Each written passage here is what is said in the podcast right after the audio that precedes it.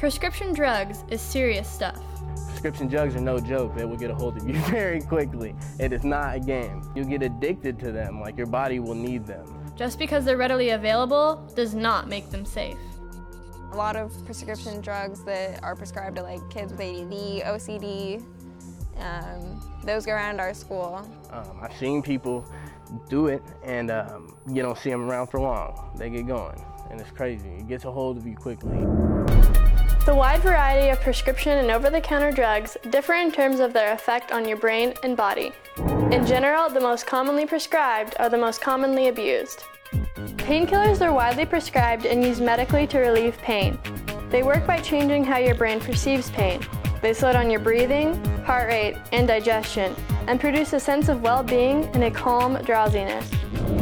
All prescription painkillers are not the same. You don't know the effect of one pill compared with another.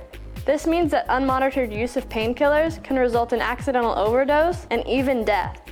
Experimenting with drugs prescribed for other people is a huge gamble. There are so many important things you can't control what you actually took, how powerful the pill is, and how it will affect you. It's easy to get addicted. Easy to go from experimenting to having the drug be the most important thing in your life. Sedatives or downers are central nervous system depressants. They slow your normal brain function and are used medically to treat anxiety, stress, and panic attacks. They are also prescribed as sleeping pills. Some teens use sedatives to help them come down from other drugs, to induce drowsiness, intense relaxation, and to reduce social inhibitions. When not used as prescribed, these drugs can be addicting. They give the illusion of safety because they have real medical use, but when you self medicate or take a pill that's not in its original container, you don't know how strong the pill is that you are taking or how you are going to react to it. Dosage between different kinds of sedatives can vary significantly. 1 milligram of Xanax is very different from 1 milligram of Valium, and mixing sedatives with alcohol can be deadly. The sedative can put you into such a deep sleep that if you get the heaves from drinking, you can choke on your own vomit. Stimulants, or uppers, are used medically to treat depression, obesity, and ADHD.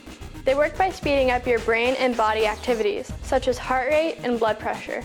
Because they keep you alert for many hours and increase attention and energy, they're used by some people to stay awake and functioning past normal limits. You may start taking these drugs to keep awake, but you'll end up not being able to sleep when you want to.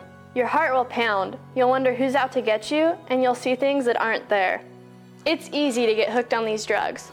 Pretty soon, the only thing that matters is getting more. Prescription drugs are just that prescription. It's not worth gambling your emotions, it's not worth gambling your health.